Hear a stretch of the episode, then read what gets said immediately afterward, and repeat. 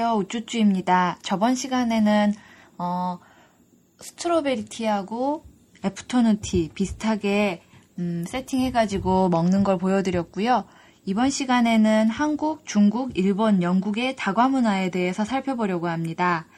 음, 31화에서 중국풍 tea food 이야기를 잠깐 하고 넘어갔었는데요. 중국풍 tea food는 견과류들이 많이 쓰인다는 거 한번 말씀드렸던 기억이 납니다. 음, 차하고 먹는 거에 대한 이야기를 나누는 팟캐스트였는데 지금까지는 마시는 거에 대한 이야기만 했던 것 같아요. 그래서 오늘은 먹는 거에 대한 이야기를 좀 더 집중적으로 해보려고 하고요. 우선 처음 말씀드릴 거는 영국의 tea food에 관한 겁니다. 어, 영국 tea food 하면은 제일 유명한 걸로 많은 분들이 스콘을 떠올리실 거예요.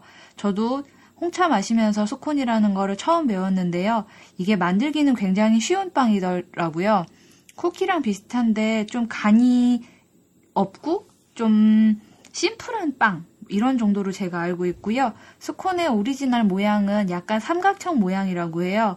만드는 방식 보면은 그렇게 잘라가지고 만들라고 하는 음, 레시피도 제가 본 기억이 납니다.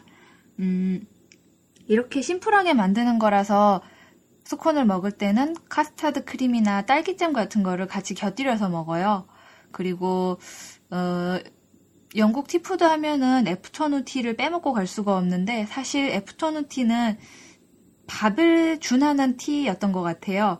예전 영국에서는, 그러니까 유럽에서는 하루에 아침, 저녁 두 끼만 먹었는데 아무리 사람이 두 끼만 먹고 살려고 해도 좀 힘들죠. 그래가지고 영국 왕실에서 시작됐다고 하는데 afternoon tea라는 거에는 많이 알려진 대로 케이크 스탠드 위에다가 어, 여러 가지 음식을 놔두고 차를 마시면서 즐기는 이게 뭐 afternoon tea의 기원이 됐다고 하는데요. 층별로 놔두는 식품들도 다르다고 해요. 맨 아래층에는 샌드위치 같은 걸 좀 놔두고 두 번째 층에 아까 말씀드린 스콘이라든지 쿠키류 이런 게 올라가고 제일 위층에는 화려하고 이쁜 것들이 올라가야겠죠.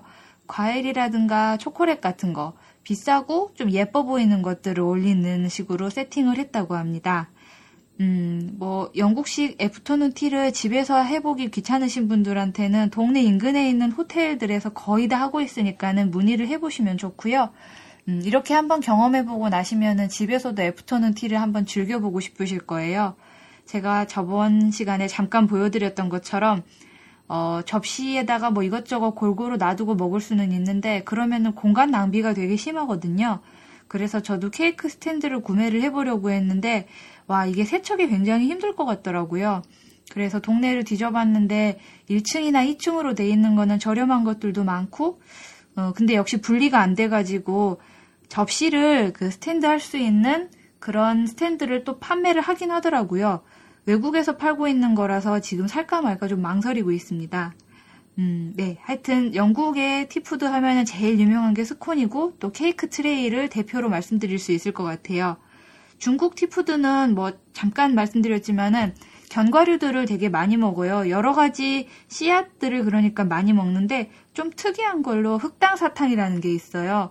음, 이걸 뭐라 그래야 될까? 흑설탕을 좀 단단하게 뭉친 각설탕 같은 느낌으로 먹는 건데요. 입에 넣으면 그냥 캐러멜처럼 그 바스스하고 부서지는 그런 느낌의 사탕이에요. 그거를 입에다가 머금고 차를 마시면서 녹여 먹는 이런 식으로 먹는 티푸드가 있고요. 물론 입에다 넣고 마시면서 녹여 먹는 것도 좋은데 그냥 차에다가 넣어서 섞어서 각설탕처럼 녹여서 먹기도 한다고 해요. 흑당은 음, 보통 백설탕이나 황설탕하고는 좀 다르게 약간 찐득하고 그 고유의 독특한 맛이 있어요. 그거를 좀 매력적인 간식으로 해서 티푸드로 마, 먹었던 것 같아요. 약간 캐러멜 같은 느낌도 들고요. 그거 아니면은 월병들을 또 티푸드로 드시는 분들도 간간히 계신데요. 젊은 층에서 이렇게 많이 먹는 것 같아요. 음, 월병은 많이 알려져 있는 대로 서양 세계에서는 문케이크라고 부르기도 하죠. 음. 근데 이 문케이크 하면은 우리가 알고 있는 어, 안에 뭐라 팥소 앙금만 들어간 거를 문케이크라고 부르는 거는 아니고요. 중국에서의 월병은 조금 더 넓은 의미로 쓰이는 것 같아요. 어, 우리가 만두라고 부르는, 그러니까 찐빵 안에 고기가 들어간 만두라든가 이런 식으로 뭐 불리는 것, 이런 식으로 먹는 것들도 거의 월병이라고 부르는데요. 산지에 따라서 장미를 설탕에 졸인 장미 월병도 있고 또 달걀 노른자라든지 고기를 넣은 월병도 있다고 해요. 뭐 한 끼 식사용으로 먹는 티푸드 이런 느낌이라서 되게 재밌는 것 같아요. 원하면은 뭐 글로벌 시대에 주문도 해볼 수 있기는 한데 펴, 뭐 아직 도전은 해보지 못했어요. 음. 일본에서 그 먹는 티푸드들에서 잠깐 얘기를 드려보면은 일본 다도에서 먹는 과자는 오모가시하고 히가시 두 개로 나뉘어요. 일단 오모가시는 우리가 흔히 봐왔던 화과자 같은 애들인데요. 촉촉한 애들을 보통 이렇게 오모가시라고 불러요. 양갱도 오모가시에 포함이 된다고 합니다. 얘는 뭐 미즈가시라고 따로 부르기도 하고요. 또 히가시라는 과자 분류가 있는데 이것들은 마른 과자들이에요. 그러니까 어, 알기 쉽게 샌베 같은 애들인데 가끔 세공 사탕에 준하는 애들이 나오기도 하고요. 그러니까 가이세키 요리를 눈으로 먹는 것처럼 다도에 쓰는 과자들도 되게 예쁘게 나오는 것 같아요. 그 예쁜 모습 때문에 일본 다도 배워보고 싶다고 생각하시는 분들도 많을 것 같고요. 근데 일본 다도에서 이렇게 달콤한 과자를 주는 이유는 그 말차가 엄청 쓰기 때문인 것 같아요. 먹어보고 깜짝 놀랐어요. 제다 방식상 찻잎을 갈아버리게 되면은 잎이 부서지는 정도에 따라서 쓴맛이 강해지는데 그걸 가루로 만든 거라서 당연히 쓰겠죠. 그 쓴맛을 가시게 하려는 목적에서 이렇게 다도에 과자를 포함시켰던 것 같다는 생각이 듭니다. 그리고 좀 특이한 게 오모가시라고 불리는 촉촉한 애들 먹을 때는 이쑤시개 칼 같은 걸로 잘라 먹는 거를 보셨을 거예요. 그러니까 다도에서 이렇게 쓰는 이쑤시개를 따로 또 쿠로모지라는 이름을 붙여서 쓰고 있더라고요. 음, 이것도 참 놀랐어요. 그리고 이거 먹는 것도 서빙이 될 때 쓰인 접시에서 그냥 쿠로모지로 쿡 잘라서 먹는 게 아니고 이렇게 다도 초대될 때 어, 내가 접시로 쓸 종이를 가지고 가야 되거든요. 그 종이를 카이시라고 하는데 내 손 위에다가 내가 가져간 카이시를 놓고 내, 그 쿠로모지 내가 갖고 간 거 그거 가지고 잘라서 먹는 요것이 또 예의라고 하더라고요. 되게 복잡하죠. 저도 근데 알아보면서 깜짝 놀랐어요. 세상에 그 잘라 먹는 이쑤시개까지 이름이 따로 있을 줄이야.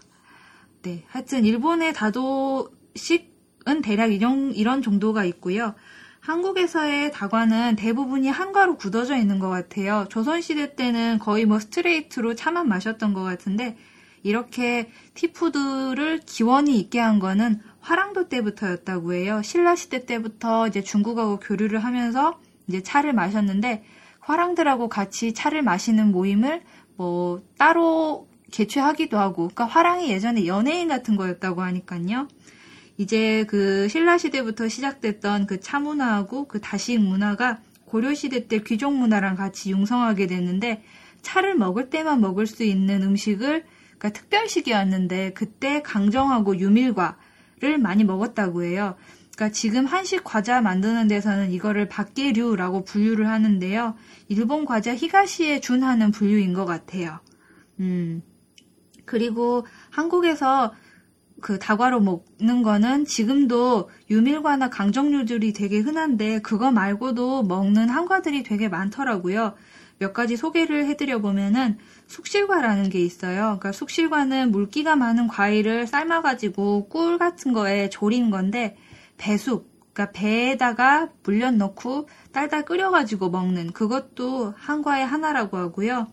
어, 뿌리나 줄기같이 물기 없는 거를 졸여가지고 설탕에 졸이는 거. 이거는 정과라고 또 부르고 또 특이한 게 과편이라는 게 있더라고요. 그러니까 일본에는 양갱이 있다면은 한국에는 과편이 있다. 이렇게 말할 수 있을 것 같아요. 왜냐면은 과편은 즙 많은 과일에서 그 즙만 빼다가 녹말이나 설탕 같은 걸로 형태를 잡아가지고 잘라가지고 먹는 정말 양갱 같죠? 그렇게 먹는 과자가 있었다고 해요. 물론 손이 많이 가고 그렇게 수요가 많이 없어가지고 거의 사라져가고 있는 과자긴 한데 한국의 다과를 통해서 다도를 접해보시는 분들, 그러니까 어린 분들이나 젊은 분들한테는 차하고 같이 이렇게 과자, 한식 교육도 하면 좋을 것 같다는 생각이 들더라고요. 오늘 티타임에 관한 이야기는 여기까지 마무리하도록 하고요. 다음 시간에도 재미있는 차에 대한 이야기로 다시 만날 수 있도록 하겠습니다. 감사합니다.